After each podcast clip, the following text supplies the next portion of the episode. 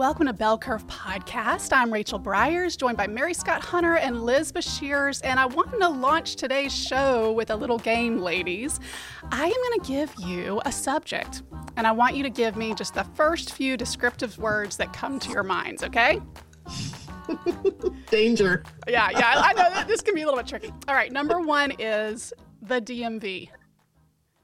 Slow. Painful.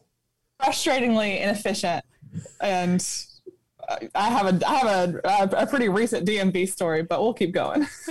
All right, people who drive Teslas. Birkenstocks. I would say wealthy. Wealthy. Science.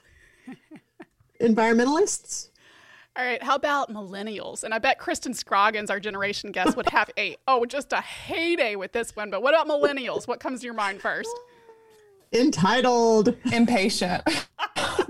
Mary Scott with the zinger straight out of the gate. Sorry. All Sorry, right. Liz. Okay, this one is dangerous. Um, Rachel and I are both, we went over this. Rachel and I are both millennials. Uh, you, I know, I know. Although, hey, I just read a recent article that called my age group geriatric millennials. I've never put those two together.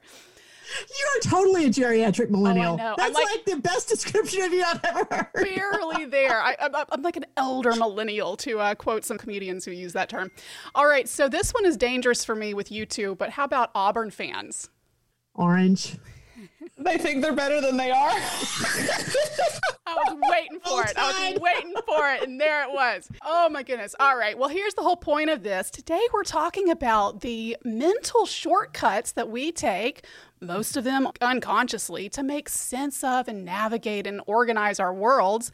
These shortcuts can be useful to us in some ways. Um, if I see a snake in the path, well, it may just be a garter snake, but by the time I have registered whether it's venomous or not, my mind has already sent an alert. I've jumped 10 feet out of the way.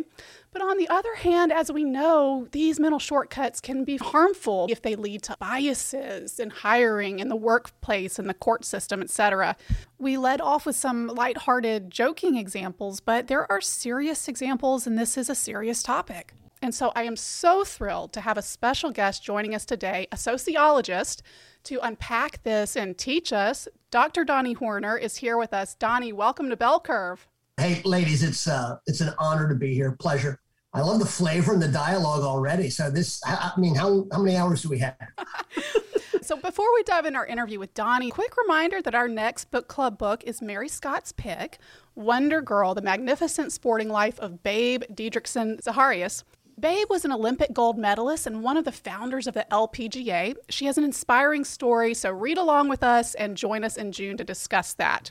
I want to give a shout out to one of our listeners who recently left us a review under the name Sincere Angel 1951, who wrote, I love the professionalism, knowledge, and sweetness that these women pour out. I found this podcast by a friend recommending it on Facebook, and I gave it a listen. I have now been listening for close to two years, and it just keeps getting better and better. Wow, that means so, so much to us. Thank you. We know we couldn't be doing what we do without all of you, our wonderful Curvy community. So, this show is airing near Memorial Day in 2021. Mary Scott, I know you have some words to say to honor our fallen heroes.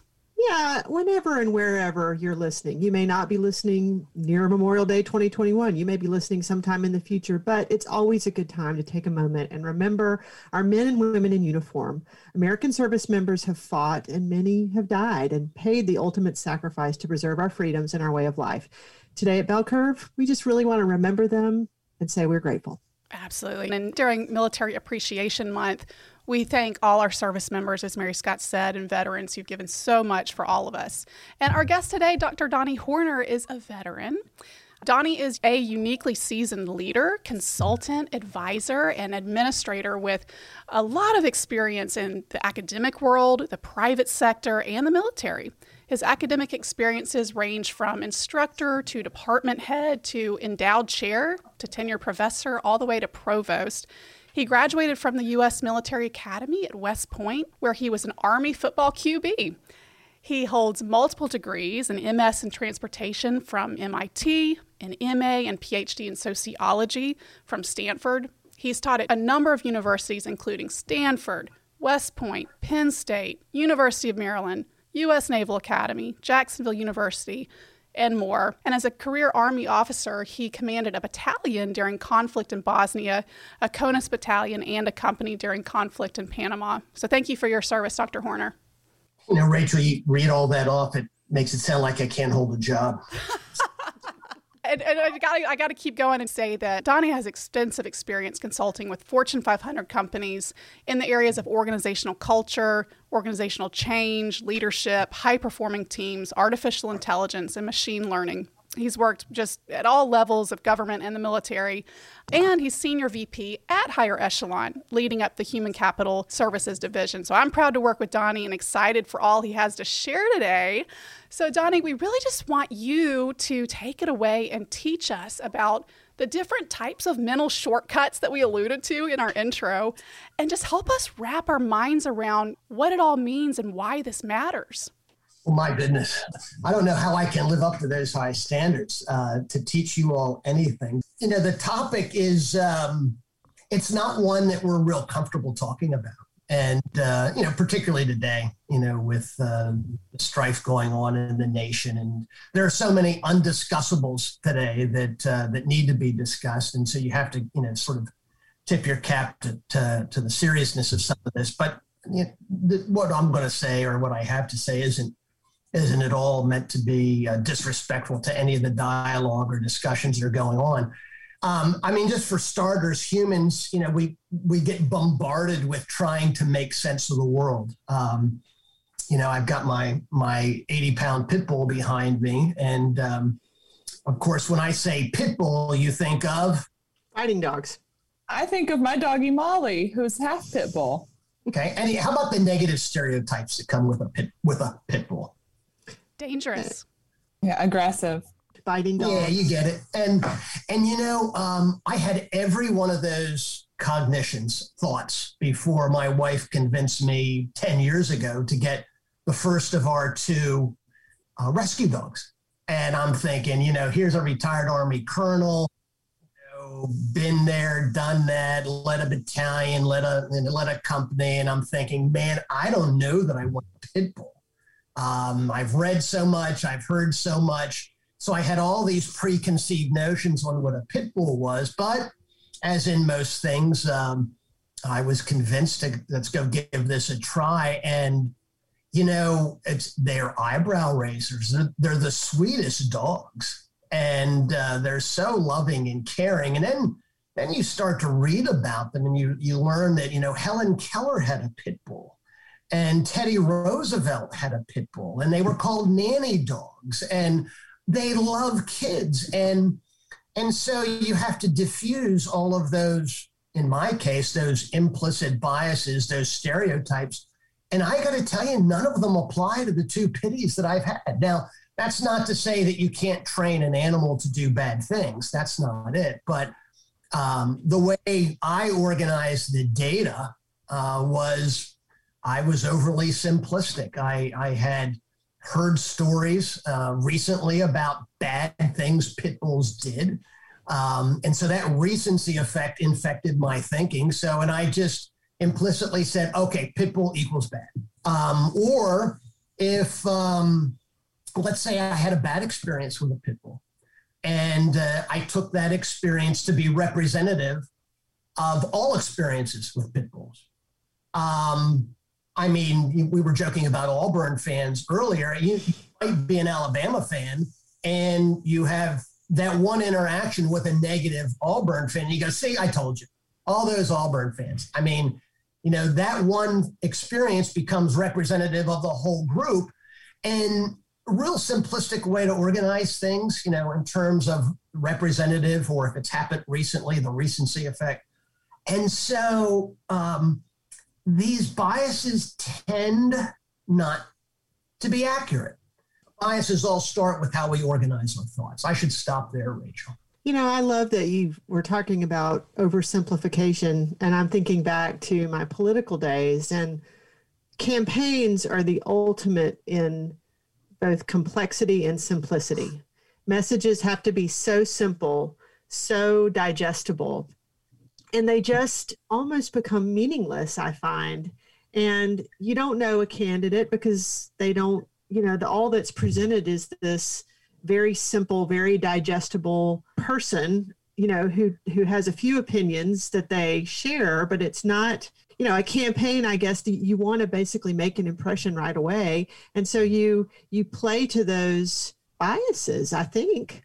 Yeah you know there's um, to your point um, mary scott there's there's so little room for nuance in in campaigns and uh, and i had I, I, had again the great privilege in another life. I, I was the uh, education commissioner for the city of Jacksonville, Florida. I worked for Alvin Brown. Alvin Alvin was a first uh, African American mayor of um, city of Jacksonville, and uh, Alvin used to work for me when I was uh, running a leadership um, center at, the, at, Jacksonville University. And when he won, um, he said, "Hey, Donnie, I want you to be the education commissioner." I said, "Dear God in heaven, what's that?" He said, "Don't worry, you'll figure it out." Um, what I figured out was that uh, because everybody went to school, everybody thought they knew education. What I also learned was no matter what party you were affiliated with, if, you know, here's Horner, uh, you know, registered as an independent working for a Democratic mayor, they immediately think, oh man, you're just a liberal lefty. You think this, you think that. Again, you walk in the door and they already have those notions. And uh, with simplistic heuristics, heuristics are the way we organize data, sort of a, a rule of thumb, the way we approach things, whether it's recency, um, or whether it's representativeness or whether it's a host of the others. Uh, we it's it's just a way that we try to simplify the world, often not correctly. I have to believe that this can be extremely damaging if we don't recognize it and we don't check ourselves. Yeah, it's you know we've done a lot of work uh, lately with um, with trying to uh, defuse uh, the way we do performance evaluations and why why is that? So let's let's talk glass ceilings uh, with with women. Um, we know that in general we tend to like people that are like us. Similarities attract, and so you you know you don't wake up in the morning, brush your teeth, comb your hair, look in the mirror, and say, you know, Smith, I really, I, I just can't stand Smith. I really don't like Smith. She's just not my cup of tea. But I'm going to go hang with her today. I really want to learn more about. Her. I want to I, I want to embrace the Smith. Um, that's not how we work. You know, we tend to like people that complement us in some way or that reflect us in some way, and um, and so similarities attract. And so, you know, in the case of glass ceilings, you know, typically associated with women, you can, you can associate with any underrepresented group, you know, no matter the uh, the profession or, or no matter the field. Similarities attract. We tend to rate people uh, in, ten, in terms of their performance. We'll give somebody who's like us uh, the benefit of the doubt. So if you've got nothing but white males sitting at the top of the food chain organizationally, and you have people percolating up, we know that company men or company women tend to get promoted and they tend to look like the uh, the CEO. And so you're at a disproportionate disadvantage right from the get go if you happen to be different from what the CEO is. And so to take the, you know, to take the glass ceiling a little further, you know, uh, women professionals would percolate to some point uh, in the organization. They'd look up, they'd see this glass ceiling because there's no one that looked like them there. And so we've done a lot of work on performance assessments, trying to make folks that are doing assessments aware of their biases. And we're not we're not trying to force quotas. That's not what we're advocating. Mm-hmm. Saying, geez, you know, you haven't promoted enough of these or enough of those. But by by being confronted with data um, and data analytics that say, you know, if you're a let's say a white male, and um, you've been rating folks, you've been in a position for ten years, it might be really useful to you to take a look at over the last 10 years. Do you rate white males any differently than you rate white females? Or what about uh, black men? Or what about black women? Or if you're a geographically dispersed company, which is the world today, um, if I'm sitting in Chicago, do I rate people differently in San Diego than I do here at the mothership in Chicago? So that's there's a whole lot of data that suggests we don't rate people what I'll call appropriately, as it appropriateness as in uh, strictly based on performance. There's a whole lot of other biases. Well, I think too is I was just reading Psychology Today magazine. They were talking about there's not just internal biases, but there's all this noise that can surround, let's just say, a judge who they're they're looking at a case at 2 p.m. on a Friday, and their mood at that moment is not scientifically transferable to another judge at a different time of the day with a different set of cognitive biases or sets of internal moods. And so it's not replicable. Somebody might get a totally different sentence than what somebody else gives. And I think so I think it's kind of this complicated mix of our in, internal biases and then the outside noise of I had a bad lunch that day and now I've made a decision that affects somebody. Yeah, I mean, it really it, it, sort of matters the day that you buy your car, right? It matters. It matters which day the car was manufactured. We we know that. We know you don't want a Monday car. Uh, we know you don't want a Friday car. You know, Monday car, everybody's hungover from the weekend. They're tired. They really don't want to be at work. Um, if you happen to have a car that was uh, constructed on a Monday, that's not a good thing. Friday, everybody's looking ahead. Everybody's got you know one foot out the door. Uh, you got folks on paid time off. Uh, so Friday's not a good day eh, Tuesday's better than Monday, but it's not as good as Wednesday. And uh, and so without even you know contemplating, you just walk in and buy a car. It's it's sort of the same thing in, in the scenario you brought up, Rachel, with uh, uh, with a judicial system. Uh, you, you don't want to be the last case of the day. You just don't because you don't know what came before it. And um, I'm not sure you want to be the first case Monday morning. So it does matter, you know, time and place and situation and circumstance, uh, you know, when you get heard because the outcome's going to matter. Uh, I was telling somebody the other day, um, they say, you know, Donnie, you know, race, gender, ethnicity, and, and what's this ethnocentrism thing? What's this ethnocentricity thing? And why does it matter? And it's, um, it goes along all of this, the way we oversimplify things and, and what's our reference point? To me, you know, ethnocentricity is your reference point. It's about it's sort of where you came from and where you're anchored. And, and now, in my case, you know, I came from a little poor little steel town in Pennsylvania. Um, and if you ever watched the movie, Rachel's heard me say this, uh, the, the, movie Deer Hunter, that was my town.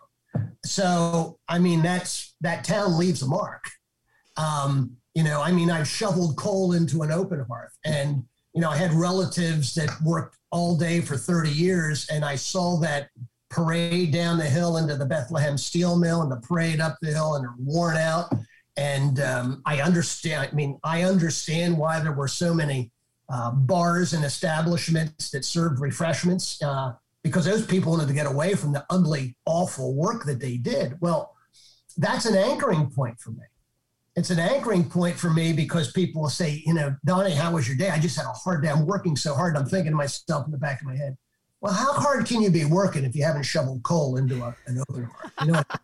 and so, you know, that's sort of the baggage that goes with it. And, um, or, or somebody who's been in combat, some, you know, you can hear folks say, how's your day going? Oh, well, nobody's shooting at me. Well, if that's the point at which you're making a comparison, today's probably a pretty good day because most of us have at it. So it all matters.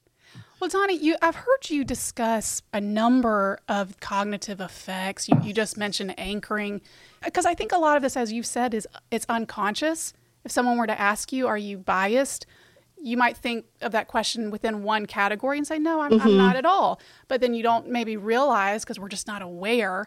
So, can you teach us a little bit more about you've, you've brought up before a propinquity effect? What I mean, what is there's a number oh, of come on, say it right. Propinquity. Pro, come on. Pro, I can't propinquity. There propinquity. you go. Propinquity. Propinquity. Explain to us a few of these other ones that that can affect yeah. us, whether we're conscious of them or not. Yeah, well, I got to give a tip of the cap to my teacher. Linda Ginzel was uh, one of my Stanford professors who turned me on to attribution theory and attribution biases. Uh, she's a she's a Princeton gal. She was trained by all those folks. She's Linda is now a uh, I mean she's a preeminent scholar. She's at the University of Chicago at the Booth School of Business and just a just a gem. Um, and and so she opened up a whole new world to me. I was taking a course on attribution theory with her, and I think holy cow, I had no idea about any of this stuff. So uh, Linda Ginzel, G I N Z E L, she's just uh, she's as delightful as she is smart, and uh, So, with all of that, you know, tip of the cap to her, um, let, us probably start with the, with the most basic error that we make. In other words, the way we organize information in our head is flawed. It's just flawed. We try to oversimplify our world. Mm-hmm. It's too complex for us to, to digest it all. So we, you know, the way we organize it isn't right, and the way we access it isn't right. And so the way we manifest that incorrect accessing of data through biases is is really it's unconscious to us. We don't even think about it. And so I'll give you an example. Um, the, the first one is the fundamental attribution error. Fundamental attribution error. And it's the basic notion that in general, we as human beings give far, far too much power and attribute way too much explanatory power to the situation instead of ourselves. So, in other words, um, you know, you ask somebody, "Oh, I don't know." Well, why did you, you know, why did you buy that car?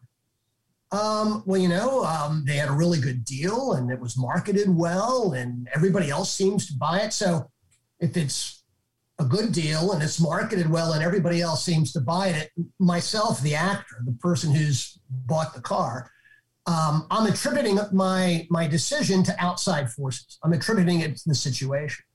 Now, and that that's the general human tendency. Um, you know, we had some um, some work being done on on uh, our our power supply here in the town I live in, Jacksonville Beach, Florida.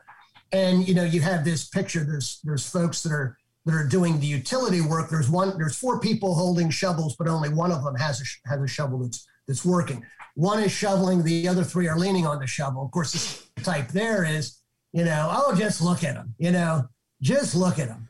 Well, you know, if, if you ask them, you know, why do you have four people with shovels and only one's working? The answer they'll give you is, well, we're in Jacksonville. It's 90 degrees. Um, we've been here since six o'clock this morning. We spell each other. You know, the situation's very powerful. Um, and so that that fundamental attribution is is normal, except except when it's to our advantage for it not to be normal. So so if I'm walking my dog and I'm watching, you know, this four people with only one shovel, and I go, oh, look at them, three of them are lazy. So when it's when it's a negative attribution, I'll attribute to them as a person. I'll, I'll make the explanation be their laziness. Three of them are lazy, only one's working, that's normal. Government employees, you know, I mean, it's a utility after all. Um, now, the self serving nature of this gets flipped when something good happens you know, it's it's the um, it's the old quintessential basking in reflected glory. A guy named Bob Cialdini, um, another social psychologist, and uh, he did this this marvelous little study when he was at Arizona State. He counted the number of kids in his undergraduate uh, psychology course that that wore an Arizona State T-shirt after a football game that they won on Saturday. Now, ladies, what would you predict? If they won the game on Saturday with the number lots of T-shirts you got it. Yeah, and so the phenomenon's called burgeoning, basking in reflected glory, and um, and it it really makes sense when when you see people attribute, hey, um, you, you, know, the team did really well. You know, it's my great coaching. I was a great coach. I had everybody in position. But if they lose, it's somebody else's fault. So, you know, these fundamental attributions, these self-serving biases are are absolutely powerful. The other one is, you know, go back to the car thing. So I bought a car, and let's say I, I bought a Chevy Suburban, and um, you know I'm, i really feel good about it. So I'm I'm you know I'm reading on the internet, I'm I'm reading reviews about cars, and I read this review that says you know from Consumer Reports, you know the car that's really a good car. That you know that Suburban is really good. So so you get that article and you show your friends, you know this Suburban I bought is a really good car. I mean here it is. Then somebody says to you, um, you know Donnie, but I heard this, I heard that well, instead of listening with both ears, what the what the negative might be, we dismiss it. We dismiss it. So you know, we want we our biases operate so that we confirm our decisions. We can everything else goes is put away. Absolutely. And so we augment we augment the great decision to buy the car with more information that reinforces it. And we discount any information that that flies in the face of that decision by discounting it and saying, "Oh, it's not a good source." You know, Mary Scott, back to your political thing. Um, in another life, I worked for Bill Clinton, And um, I mean, Bill has his, his um, folks that very, very supportive of, of he and his policies and so forth, and those that don't. They can't imagine how a military guy ever worked for Bill Clinton and liked him. I loved him. I absolutely loved him. Um, but it's a it's a non sequitur for most folks who are quote biased against Bill Clinton. So they've got a it, it sort of stimulates this cognitive dissonance in people. You know, I like Horner. I mean, I is- like you, but I don't like that guy. yeah, and so they gotta they gotta try to think. Well, you know, maybe Donnie's just being nice. Or rarely do we say, you know, I like Donnie and he likes Clinton. Maybe I should investigate why I don't like Clinton. You see what I mean? So, Uh-huh. you know, confirmation bias. This there's there's this notion of augmenting and discounting. There's the fundamental power of the situation, and then you know, um, d- do you ladies have kids? Five over here. Yep. Three here. Okay. Kids. I kids. do not. do not have kids, you know, so let's just play along then, Elizabeth. I, this won't be hard. There's there's people we like and that our kids like, and there's people that our our kids don't like. Or let's put it in this in this realm, teachers have favorites. All right, that's I'm sorry, it's it's just true. I mean, that's because we as humans have favorites. We have things we like and things we don't. Well, then, if a, if a kid who we like, who's one of our favorites, does something well, we immediately put a halo on the top of their head. Wow, they, you know, she, you know, Elizabeth, she does such good work, and and my gosh, she's just such a courteous, and she's so bright. Look at this great work, and so we put that halo so firmly on Elizabeth's head.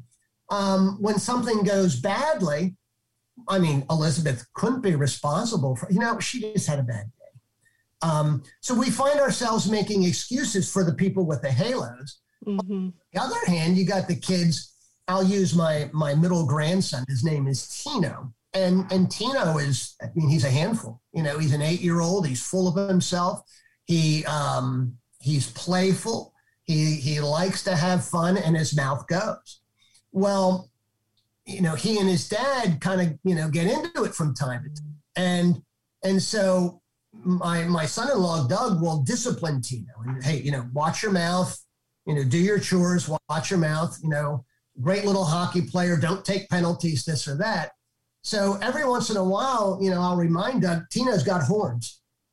You know what I mean? You're, he's got those horns. He's a little, you're a little biased towards him, and and when something good happens, um, the notion is the kid with horns. You know, that's that's an aberration. That's not who he really is.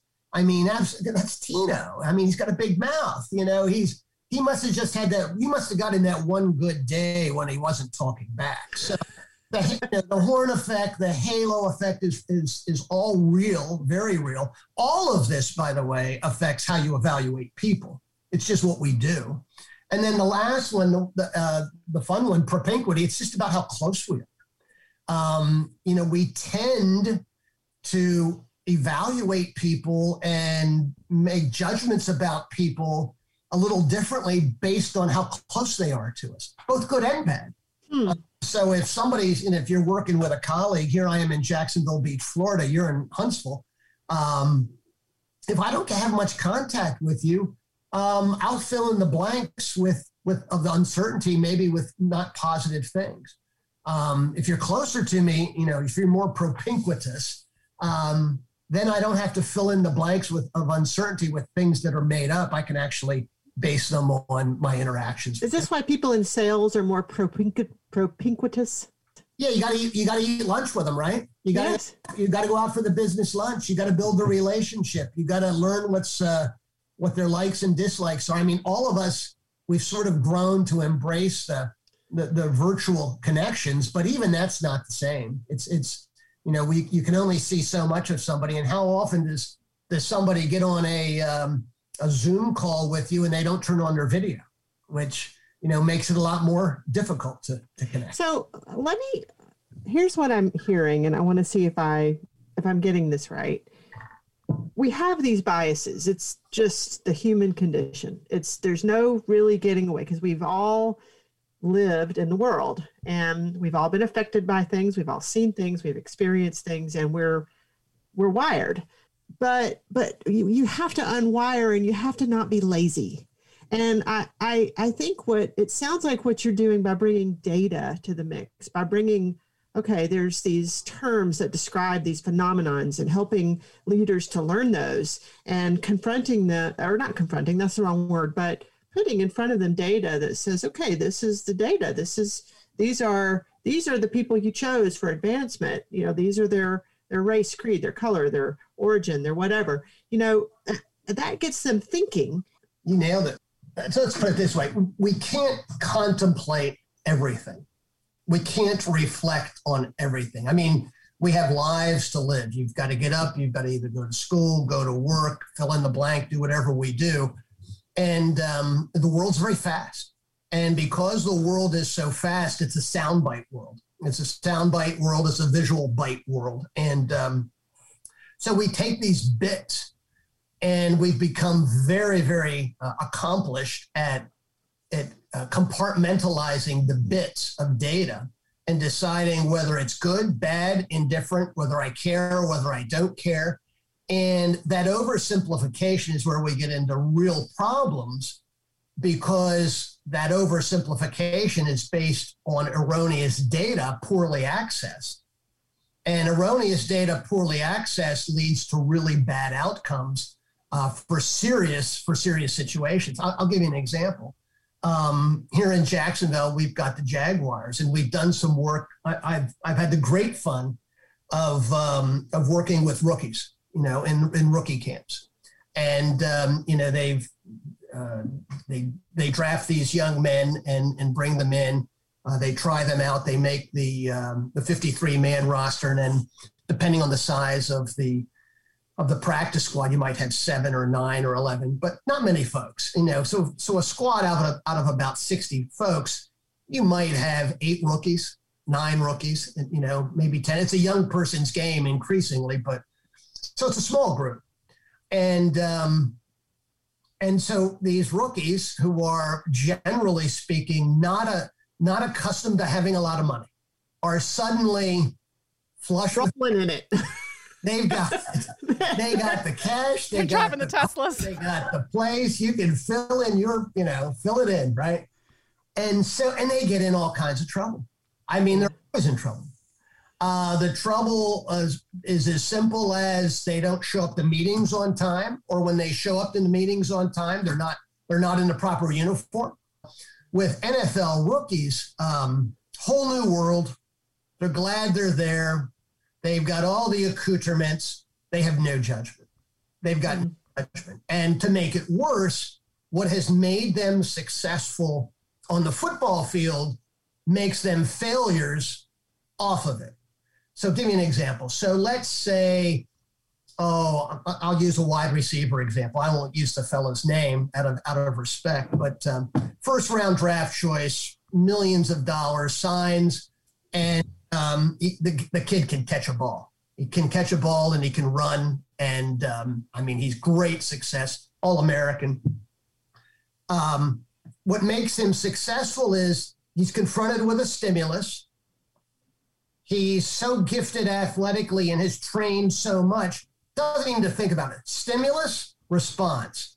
Ball's coming my way, catch the ball. Defenders going that way, run away. Instantaneous quick decisions, nanoseconds. Stimulus, response. When do they reflect? And normally in the old days, you would reflect on during film study uh, on Monday or Tuesday. Today, today uh, reflection is now. If you look at NFL sidelines, if you look at, at look at college sports, even um, they all have tablets. Mm. They got a notebook. They got a tablet on the sideline and the position coach is right beside the wide receiver, and they're going through plays that just happened. And stimulus, response, reflect in that order. Uh, that'll make you really successful in the football field. So they take that mentality off the field. Um, stimulus, I'm at a bar. Somebody confronts me, starts mouthing off. Response, I punch him in the mouth. Reflection, after I've been stuffed and cuffed, and uh, my lawyer just got me out of prison. So what made that receiver very successful on the field stimulus, response, reflect. Uh, if you could just change the order stimulus, reflect, response. Uh, what we and that's what we teach rookies is look, you're, you're going to go to a bar, you're going to go to a nightclub. You will be people will know you in, in this town. The town's not that big when you're confronted with the idiot who's talking trash to you, engage your brain, reflect, and then respond. And the engage your brain, reflect, and then respond um, will, in fact, lead to better outcomes. It's the same way in life for us. Um, if we can just somehow uh, take a moment and pause, hit pause, call a timeout, reflect on what's happening, and and then make a decision. So, Donnie, let me ask you this because uh, some of our listeners may be thinking this. Um, can't like stop and think on every little thing. So you're not asking us to stop and think about every little action. I mean, when it's time to wash the dishes or you know you're asking us at these critical like like i can understand why you're doing your work in evaluations because performance evaluations are really important really important. Not everything is that important. You know, we're beautifully and wonderfully made to put that in a box and that's where it goes. And I mean, I'm sure there's some evolutionary positives about that. But what I hear you telling me is that there's really important decision points in all our lives that affect us, affect others, where you do have to put the reflection before the activity. Yeah, I, I think you've nailed it, Mary Scott. Um, and to your point, you know, in an evolutionary way, sort of the sociobiology of this, we've evolved this way because in a split second we had to decide whether whether to fight or flee, you know. Fight or flight response. And um, so we've been rewarded over time in an evolutionary way. We've been rewarded about making uh, very quick and accurate decisions. And so we tend, you know, that that produces a sort of a momentum of our own, and it imprints us, you know, as humans. If if we've um, not that any of us would do this, if you've run a yellow light, if you've run a yellow light in your car and you've been able to get through it unscathed without a ticket or a police officer or an accident, well, you tend to continue to run yellow lights. And so you'll continue to do that until something changes it. And so, no, I'm not asking you to, you know, you, you come up to a traffic signal and you slam on the brakes and say, geez, I really wish I should, I, I need to reflect on whether or not I should run that yellow light. Um, we don't have time for that, not in our day to day activities. There are some things, though, where we have to take time. I mean, we really have to take time. And, um, you know, the, you know, the taking a moment in a bar not to get in a fight and saving your career might be a really important juncture. And yeah, and you know, and and there's ways, there's other things we can do um, that'll help us with that. You can surround yourself with a wingman, you know, somebody who's a good person. Um, hey, look, I I need I need you to keep an eye on me. I, I need you to, you know, get me out of there. Um, you know, and and we this is where education, you know, big proponent of training and education. If you can work through scenarios with with people, and um, particularly in the significant events, whether it's uh, whether it's a relationship or whether in, whether it involves some sort of a, uh, a financial decision. Uh, there are some decisions that have such monumental outcomes. You just re- you really want to be aware of your thinking and take a moment to be self-aware. And and that's really our elixir. Our elixir is self-awareness. If we can just become more self-aware you know you know i'm from the northeast. I'm a northeast guy. I like to go. I like to go. I like to go. My, one of my biases is is action over inaction I, I i know this is one of my biases much better to crash at 100 miles an hour than to rust out uh, creeping along. Okay, I know that's I know that's probably not a good thing, but now you know now that I'm older, um, I know you got to slow things down, and uh, you got to take the time. I mean, if I have I've got two kids, 35 and 37. If my kid is calling me, uh, no matter what time, day or night, I'm stopping what I'm doing to listen to my kid I got one in New York City and I got one in another place. And uh, I there's no way I'm not taking that call. So, you know, there's there's ways that we can short circuit this um, these over efficiencies that are promulgated by um, evolution. Donnie, I think sometimes there's effects that, that aren't momentous. So I want to ask you about one, one in particular. It's kind of funny, but yet not.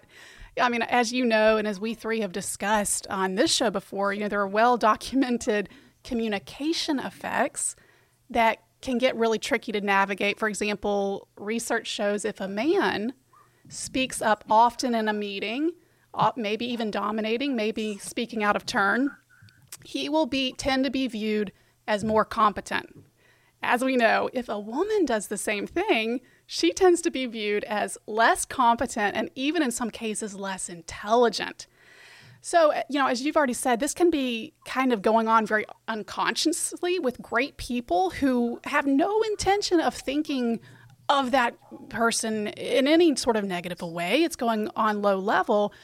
So, what do you recommend? I mean, if the goal is to actually be effective, but you know about this effect, should you say, well, they shouldn't feel that way, so I'm going to continue to be the way that I want to be and speak up as loudly and as often as I want?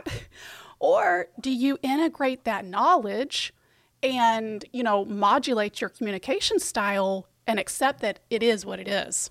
And Donnie, before you answer that, let me be very quick to say, you know, I chose this example because we three are women, but, you know, men face biases too from women, from other men. And, and I do think there are plenty of positive biases that women actually benefit from. I feel blessed and grateful for the environment that I happen to work in, but I think these effects do go on for a lot of women. Yeah, I mean, it's um, not that it's any less challenging for women in the workforce today, but if, if you could rewind, hit rewind and go back 50 years, think about the level of difficulty then. Um, you know, and certainly progress is made, but it's still very difficult. So that you know, it's sort of a prisoner's dilemma. You you you know this information, and uh, you're absolutely right. Um, you know, same behaviors. Let's focus on the behaviors. Same behaviors uh, enacted by a, uh, a male look positively and seen as a, uh, a measure of decisiveness and, and perhaps leadership. Uh, same behaviors looked at for a woman seen as uh, out of place, uh, rude, overly talkative, too loquacious, call it whatever, whatever the heck you want. Um, you know, I, I, had an experience, uh, hard to imagine that I wasn't a good leader all the time, but I mean, just, you know, just entertain the, the this notion. I had an experience. Um, I, I, had a gal working for me, um, great, just a great person all the way around, came to see me a couple days after an event she said, Hey, Donnie, I just want, I need to point something out to you. You got a minute? Yeah, sure. And she laid it out. She said, You know, I was the only woman in the room and I was the only one that didn't talk. And I would argue that I was the one who knew most about the topic. Why don't you give me a chance? And I said, mm. Did I do that? And she said, Oh, yeah. Yeah, you did. And I said, Holy cow. I said, I can't believe that and I wasn't. This was not hostile. That's I'm not. And I I was just, I was completely incredulous. And um, and I said, let's you know bring in so bring him in right now. Let's you know I really. And so we laid it out, and holy, I was dumbfounded.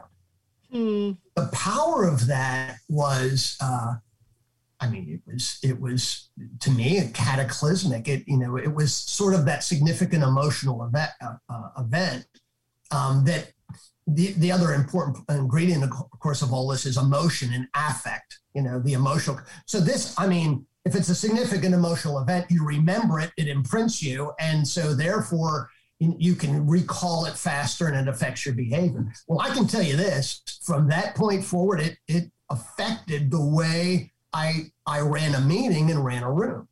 And um, so, I think on the one hand, you, you have to speak up but boy, you better measure the audience because if you speak up, um, I, I like to I'd like to think I'm transparent and open and very receptive, but I know that I'm flawed and I'm not holy.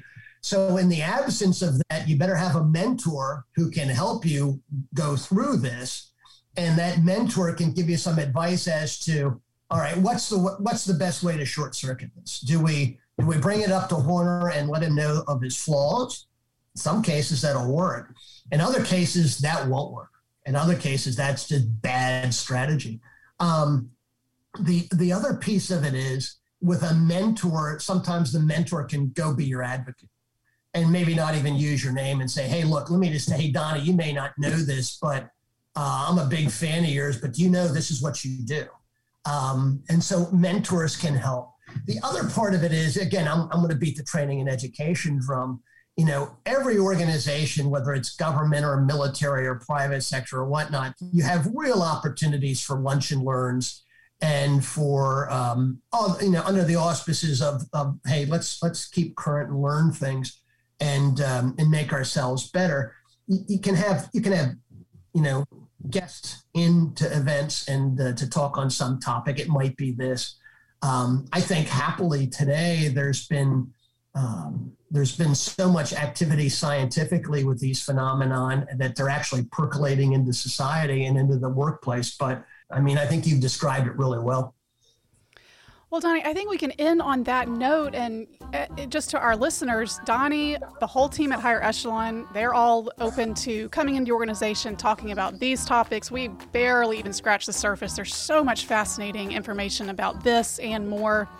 Higher Echelon is a leadership development and organizational performance consulting firm providing human capital and technology services to optimize performance through trusted partnerships. They work with some of the biggest names in business and the public sector. So check out Higher Echelon on LinkedIn and at higherechelon.com. Donnie, where can folks find you? Oh, sure. I'm at um, on on Twitter. I'm at Doc Donnie H D O C D O N N I E H. That's at D O C D O N N I E H, and um, I'm pretty active. The other one is my email address is is uh, Dr. Donnie, uh, Dr. D O N N I E dot Horner H O R N E R at higherechelon.com. And my uh, my private email address is dhorner, the number three at ju.edu. I used to work at that institution. I'm, a, I'm an emeritus, so they, they give the old guy on his way out his, his own email address, and so they've let me keep it. So dhorner, number three at ju.edu. And, uh, and as Rachel said, we'd love to come in. We'd love to come in and, and talk to your companies about, um, about any and all of these topics. Love it. Well, thank you so much. Thanks for listening today, everybody. I want to close by asking you to consider leaving us a review on Apple Podcasts. We are so honored and grateful that you spend this time learning with us, and we would love to hear what you like about the show so we can continue to spread this content to others. Thank you for listening, and we will see you next time.